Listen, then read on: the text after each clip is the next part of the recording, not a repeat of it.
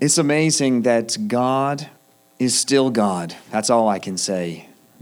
He never, ever fails us. He just keeps loving us, keeps providing for us. It's amazing that God, David said it in the Psalms, and I say this to the Lord many times. He said, God, how is it that you think about us, that you're mindful of us? How is it, God, that you care about little us? I had a little bit of an experience with the Lord this week because, you know, I have to prepare. I just, it's not just me walking with Him. That's enough on its own, isn't it? Just to walk with the Lord. But also, I can't just be thinking about what He's saying to me or what He's doing in me, but what does He have to say here in this church? And not necessarily just for Sunday, but What's he saying for the season we're in? What's he saying maybe to people behind closed doors that we're pastoring? So I'm constantly before the Lord and looking for his leadership. And it's so easy to try to take the Lord with us where we're headed, where I'm going.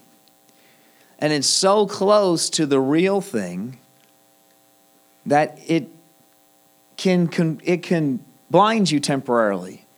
I just it was a personal thing for me, but I feel like the Lord is asking me to just to share it because maybe it'll it'll help you one or some of you or all of you today that we can try to take God with us. You know, we're, we're heading towards good things. We want the best for our families, for the church, and we try to we take God with us. We're not trying to do it on our own. But it's him heading somewhere that I get to walk with. It looks so close to the real thing that at first you wouldn't notice the difference. But after a little while, you're like, God, come on. Come on, God, I need you. God, come on, I need you. And it's so simple. He's standing right over here where you said, Okay, I'm with you, but I'm right here. Come back to me. I've got somewhere I'm heading. And it is so subtle, isn't it? Isn't the distractions, the enemy's plans are so subtle? The more mature you get, because we've been talking about maturity these last couple weeks, haven't we? Pressing on, moving forward from Philippians 3. The more mature you get, the more you know Jesus, the more subtle and sneaky the enemy's lies and tricks need to be.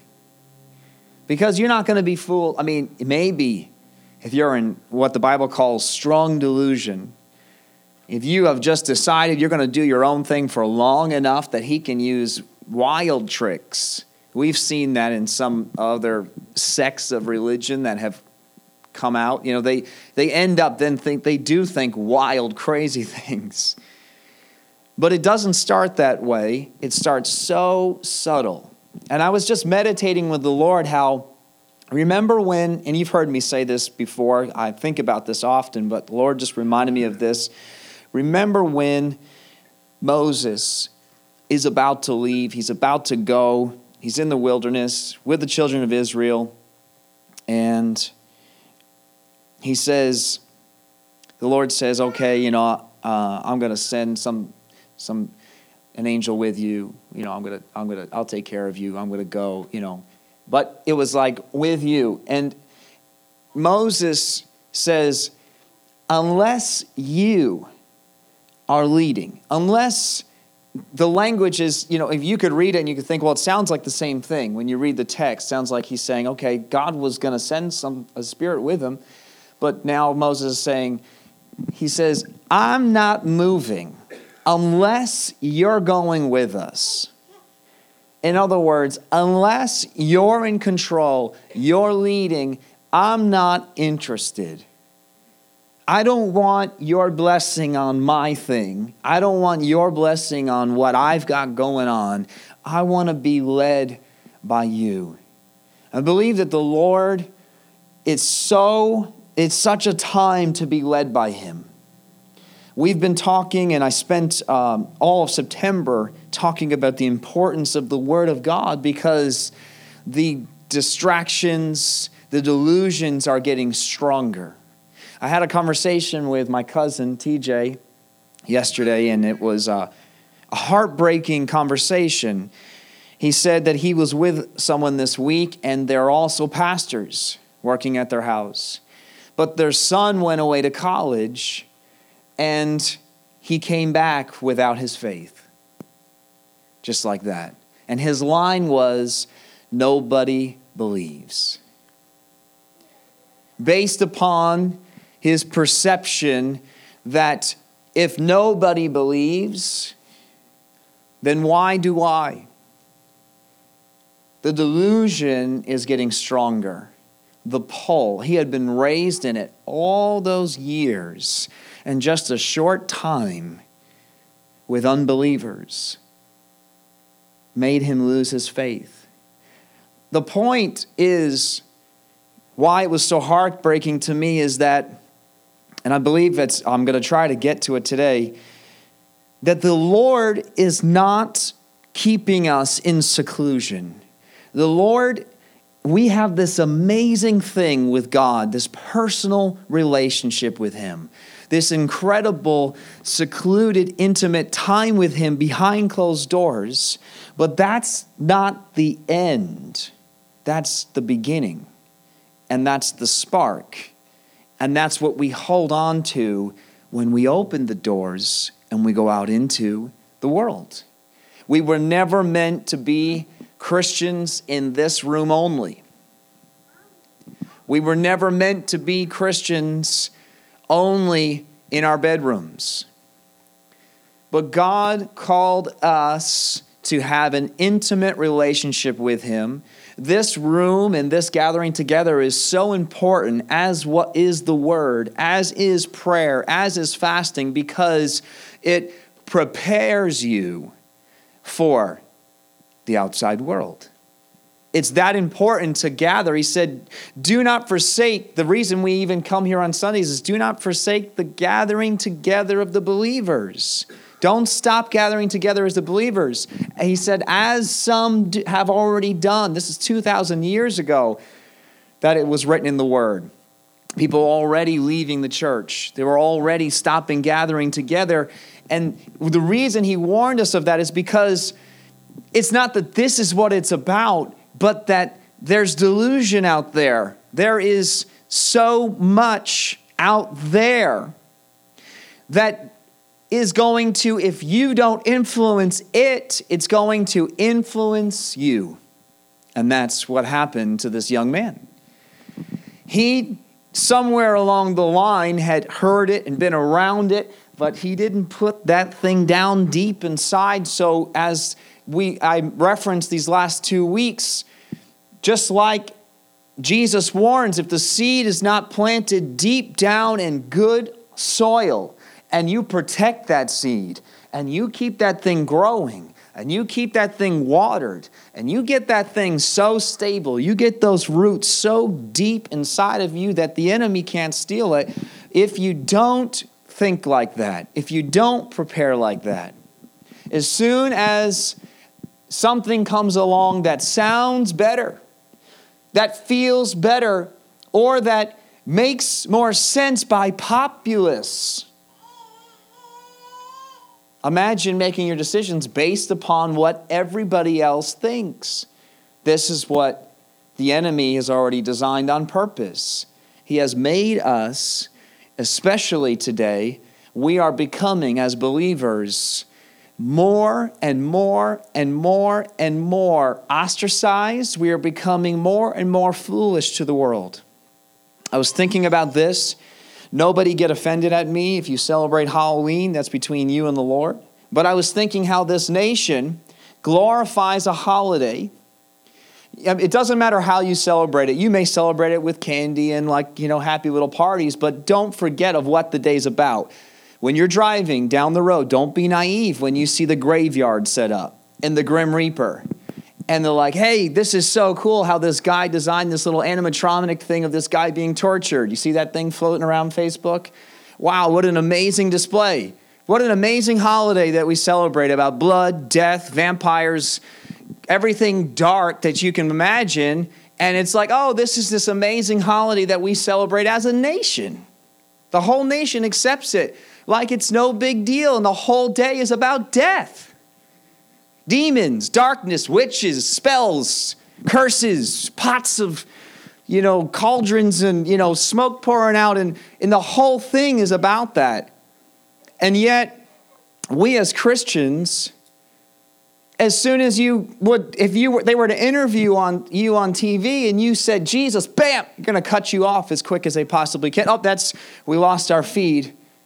We're out here with this person but you know they said Jesus, my gosh we are becoming more and more and more and more and more ostracized and belittled and and if you don't make the decisions now i believe the lord's just he's just been hammering this to us because we're watching our, our young people we're watching the next generation we're watching young christians baby christians and it's not your age if you don't make the conscious choice, we've been talking that you don't have to decide to age, right? I said last week, you get old all by yourself. That's the natural process. But as far as maturity goes, unless you make the choice to mature, what will happen is it is not hard for the enemy to get a baby, using the reference of Halloween Remember the old trick. It's it's been played so many times that we know it and we don't fall for it as much anymore now, but hey, I've got some candy. That was how the kidnapper would get the person into the car. I mean, now the children have been so warned, but I've got some candy. Why? Because they were naive, they were immature, they were young. Now we, someone offers us candy, we're like, "Excuse me?" And you go up there and you got your hand on your hip, if you know my reference. Right, Tony? Excuse me? 911, predator, because of maturity. And the Lord is looking for a church that is mature, not so. I, I started saying this last week, and I just want to build right off of this if I can for a few minutes not so that we can be puffed up and smart. God is sick and tired of the church thinking they're all that. Meanwhile, sitting behind closed doors in their own little thing. That's not what Jesus was about. Jesus was all knowing. He had, I mean, you want to talk about knowing it all. Jesus was it.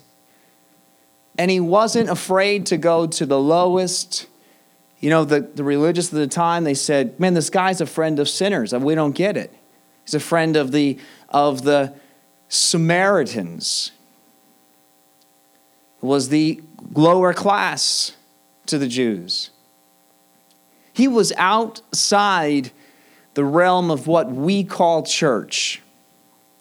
But in order to be out there, in order to do that, he had to be in God's presence. He had the knowledge of who God is and of the truth.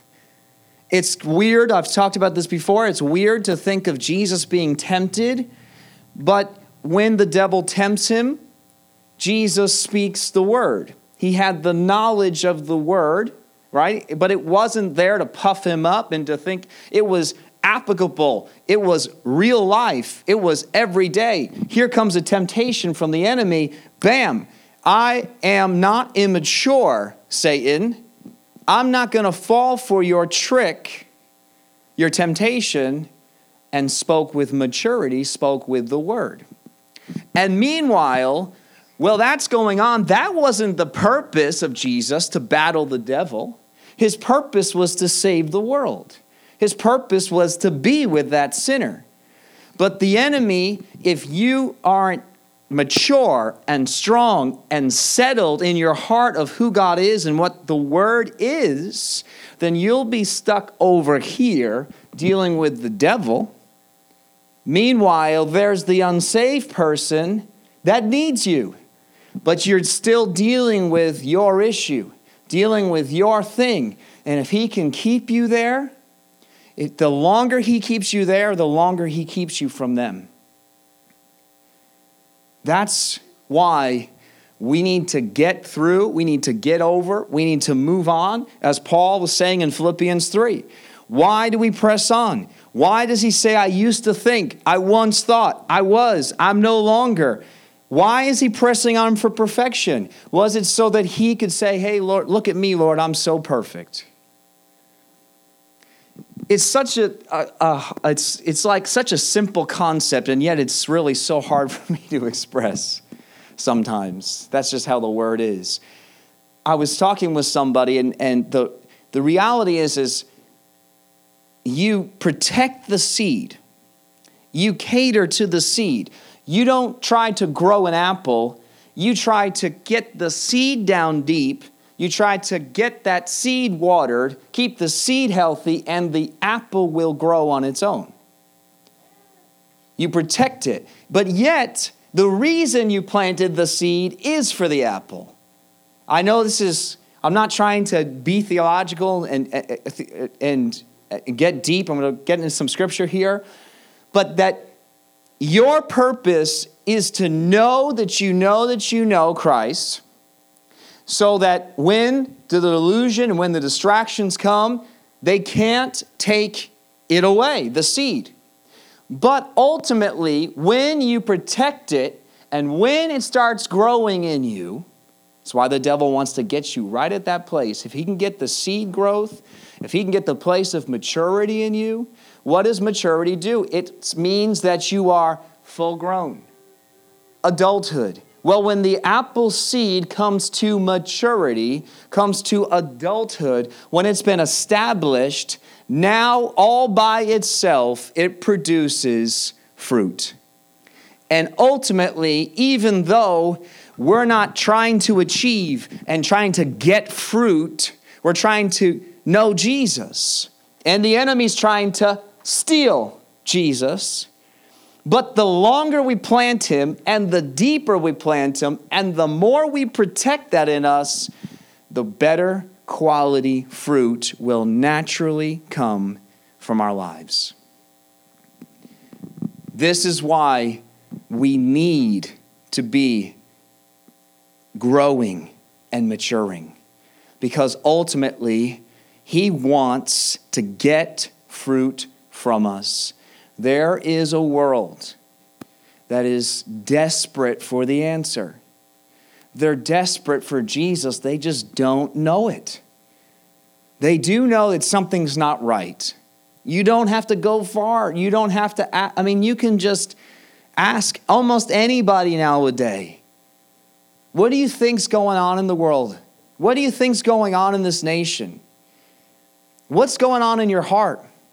And you know, we're going to come up with all different kinds of answers, but they're all going to have this theme. Well, you just kind of make the best of life. Some people it's going to be family. I just, you know, just try to just love my family and I'm just and and or some people it's going to be, well, you know, I you know, made this investment and the market went this way. And so I just, you know, you keep investing, right? And you keep going. But ultimately, what they're all trying to do is they're trying to get to a better place they know that where they're at now is not ultimately the place that they should be. So they're, they're trying, they're striving, they're moving towards something. There's a goal that's like, it's like in your DNA, it's in your nature to try to produce, to create, to get to a goal, even if it's a good thing like raising your children to be good men and women. But that thing inside you is really searching for the purification that comes from knowing Jesus Christ. The end goal, the, the finish in you that you're striving for, this thing that you're, you're trying to be a better, trying to grow more, trying to get bigger. And there's this thing inside of us that wants to achieve, and ultimately, it's because Jesus Christ is that seed and once we tell them, once they hear it, then those who will listen, then they find that, you know what, these things that I was searching for and I was doing this and doing that, some of them are good things, some of them are bad things. And ultimately, though, without Jesus Christ, none of them mean anything. And so, just for a few minutes, well, that was a huge intro. So, that's just the Lord wanted to say, that's all right. It's all right. Paul comes in Philippians 3 and he settles, he settles it with this. He says in verse 15, he says, if you're spiritually mature, you already agree on this that you gotta you gotta think differently. We used to think a certain way. We're not thinking that way anymore. That now I've decided I'm putting my I'm pressing forward, I'm pressing on. We've been saying this. I'm getting to Christ, and that's it. And he says, but if you disagree on some point, I believe. I'm praying. I'm believing for you. You keep moving, and God's going to mature you all by Himself. If you're not at that place of maturity yet, He says in the very next verse, He says, hold on to the progress you do have. Just hold on to where you're at. It's progressing, moving forward. Just hold on to what you know in Christ. Don't backtrack. As soon as you start staying stagnant. We get comfortable like this young man. We think we know. And as soon as you stop pressing, as soon as you stop growing, as soon as you stop striving for and it's not not striving in the way that like I'm trying to get good, I'm trying to become like God. No, you're striving to not let your nature rule in your life. You're striving to let God's nature rule through you. That's the striving in you. And when you do that versus just kind of hanging, just kind of staying steady, like, you know, and that I, it's, this is what I know, that's my faith. Oh, yeah, everybody's a Christian. I'm a Christian. When you like that, what will happen is, is if you, the, the, the science has already figured it out, what the Bible was, has been saying for thousands of years that a body in motion stays in motion. As soon as you stop, what happens? It's like, you know that little fish? Some people know what that means. It's an old symbol now. You know, a lot of people don't know what that means. You know, the fish you have doesn't just mean I'm a Christian. It was the symbol that there's this incredible current that's going in society. But as a Christian, you are swimming upstream. You're going against the flow. That's what that little fish means. We're against the flow. But if you stop flow's going pretty darn heavy that way. And that's what happened with this this young guy, he gets to college, and if you aren't pressing, if you aren't maturing, constantly, still growing, still seeking, you will go right with the flow, and it's got an end goal. We've talked about that. In Hebrews, he says, I wish, Hebrews 5, he's like, I wish that you're eating solid food, but you still have milk and he says solid foods for mature.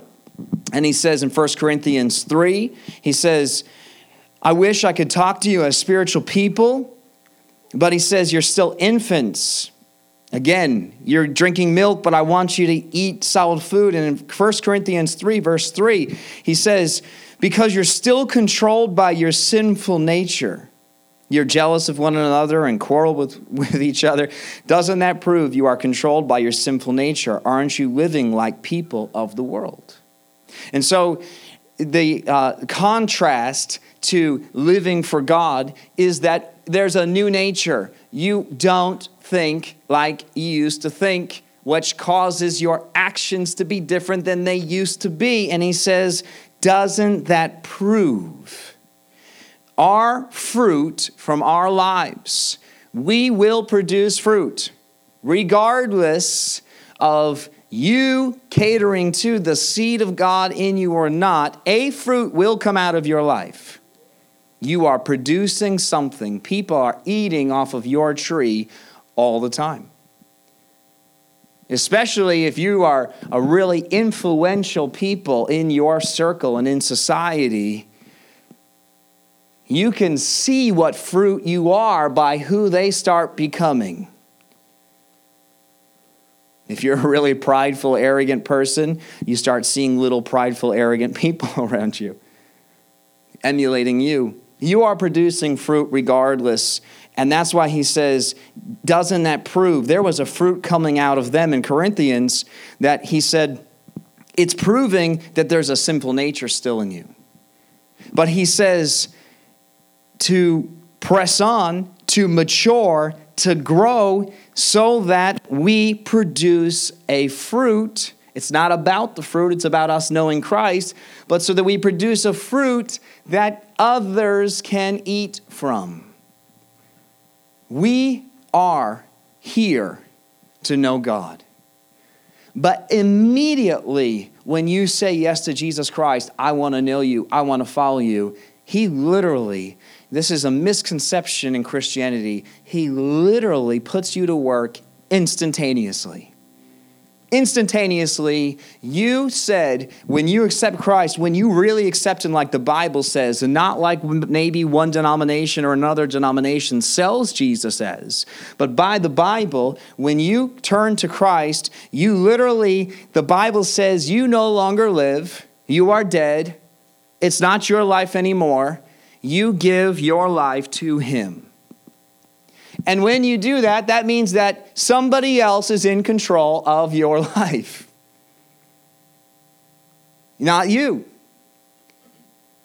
Now you get the benefit, you get the joy of knowing Him, of walking with Him, of experiencing His life in your life. That's an amazing thing. And that's a, a, purpose in itself. But when you are that person, a fruit starts growing out of your life. A fruit, the Bible says, that is in contrast to the fruit of this world. There's many lists. The Bible I, I, love when people try to say that the Old Testament and the New Testament, that there's this hard line, that God all of a sudden is a different God in the Old Testament and the New Testament. It's simply not true. Jesus just said, listen, you are focused on the wrong things. You're focused on trying to follow rules and regulations and laws, and you forgot that it's about your heart. And that's where you can draw a line between the old and the new, is that it was the mentality of the people. But you go to the New Testament and he gives you just as many lists of what's right and wrong. We just don't preach from those lists very often. But you can go and you can see in Galatians 5, it talks about the works of the flesh, the works of a sinful nature, and the works of the Spirit. And he said they're opposing each other in us, but also in this world. That's why we feel opposition, opposition is just voicing your Christianity out there because it's not uh, their spirit, to put it simply. So they're going to butt heads. But he says in 2 Peter, I can just, for the next few minutes, I just want to spend some time on this couple of verses here. In 2 Peter 1, verse 3, we are not the old nature. We are not the old way, we are not, we are no longer producing fruit that this world produces. We are no longer that apple farm. Bad fruit, bad apple. They even have terms for it. And he's a bad apple. We are no longer, as Christians, producing that fruit we are producing something different. Something has come out of us. And it says that by his divine power, God has given us everything we need for living a godly life. We have received all of this by coming to know him. The one who called us to himself by means of his marvelous glory and excellence and because of his glory and excellence, he has given us great and precious promises. These are the promises that enable you. Everybody say, enable.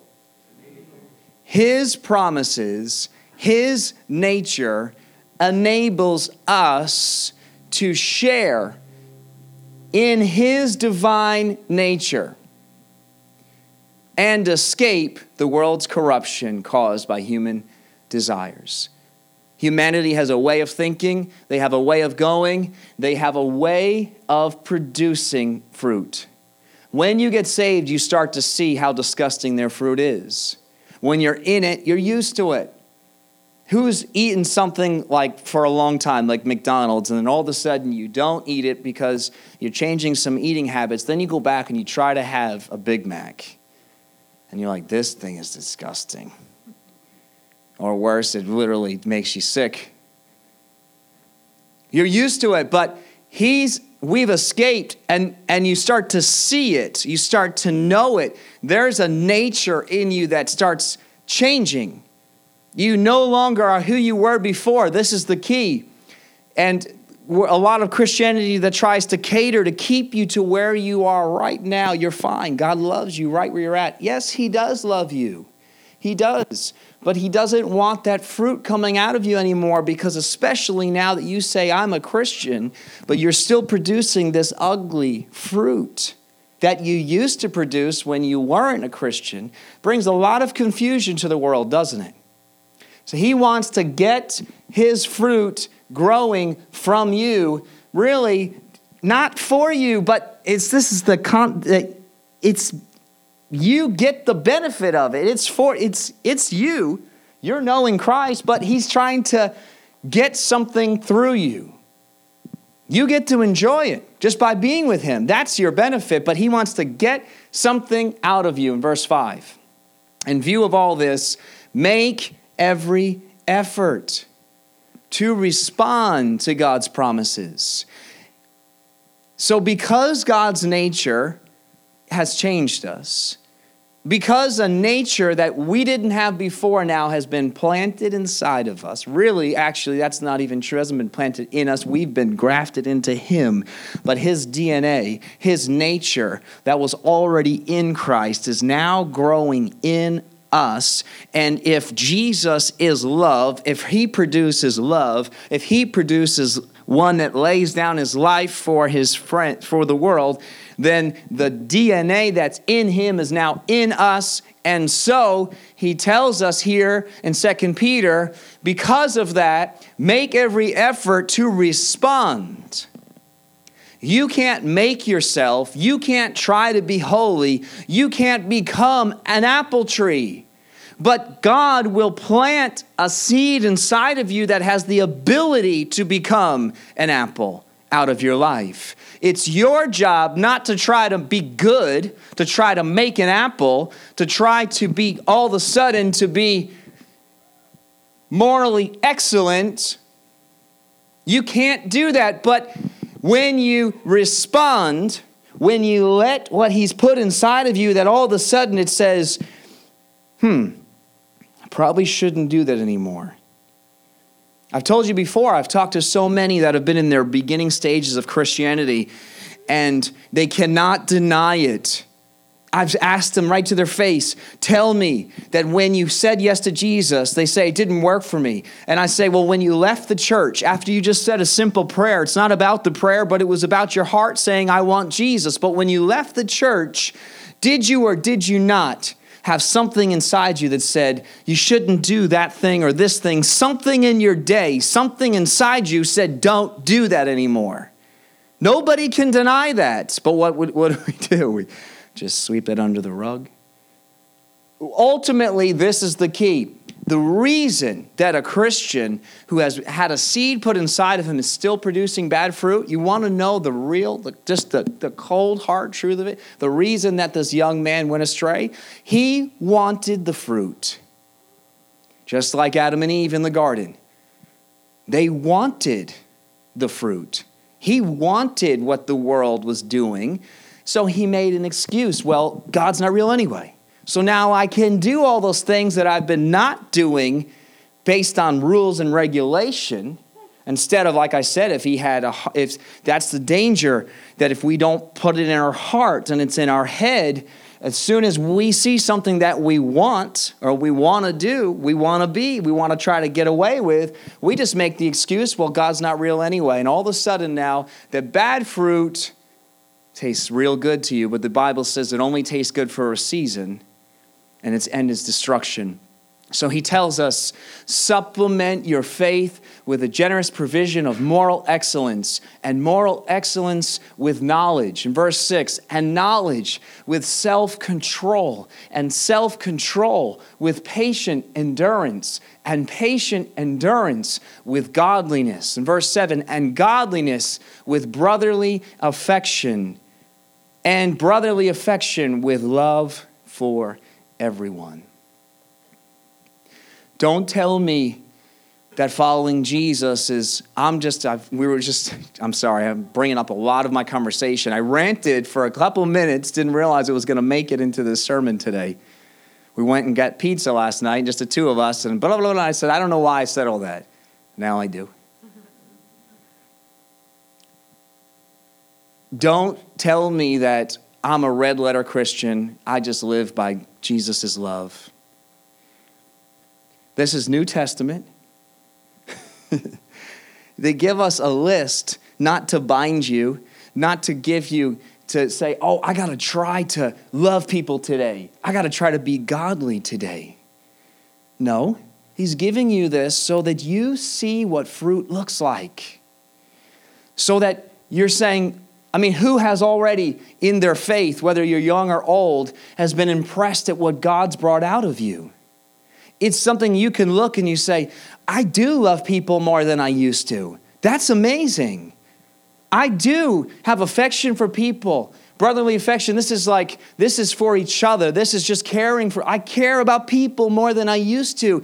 And that shows me that Jesus did something inside of me, but not just for you, it also shows the world. They say, You used to hate people. You were proud that you hated, and you were racist, and you were this, and you were that, and now where is this love coming from? And there's a fruit that grows out of you that's not you. And he tells us this list so that we, that we can see hey, these things coming out of me, these things I, these, I need to, I'm going to just focus on knowing Christ, but I'm going to let that come out of me because that's what he wants out of me. He's telling me exactly what he wants, not to strive for that, but to strive for him so that when he starts, when I'm going to surrender to love, even though I don't feel like it right now.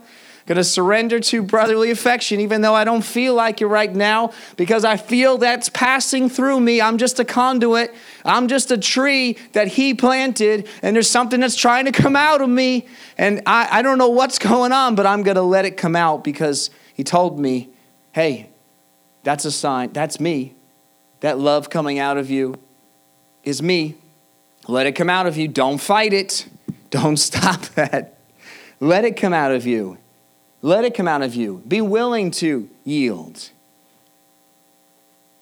All right, I said enough. That's good for today. Lord, we thank you for your word. Lord, make some sense of that. Plant it deep down inside of our hearts, Lord. I just pray, God, because you're God and, and we're not, that you do, Lord, with us as you will. You, Lord, you speak to us today. Lord, lead us this week Teach us, Lord, which way to go. Thank you, Lord, that your word says that then once this has its full effect, that we will know what's right and what's wrong. Not because of our goodness and because of us, but because you did something inside of us. Lord, I pray in Jesus' name for this work that you've already started in us to have its full effect, and that this church, Lord, that these individuals would be fruit bearing trees. In Jesus' name, amen.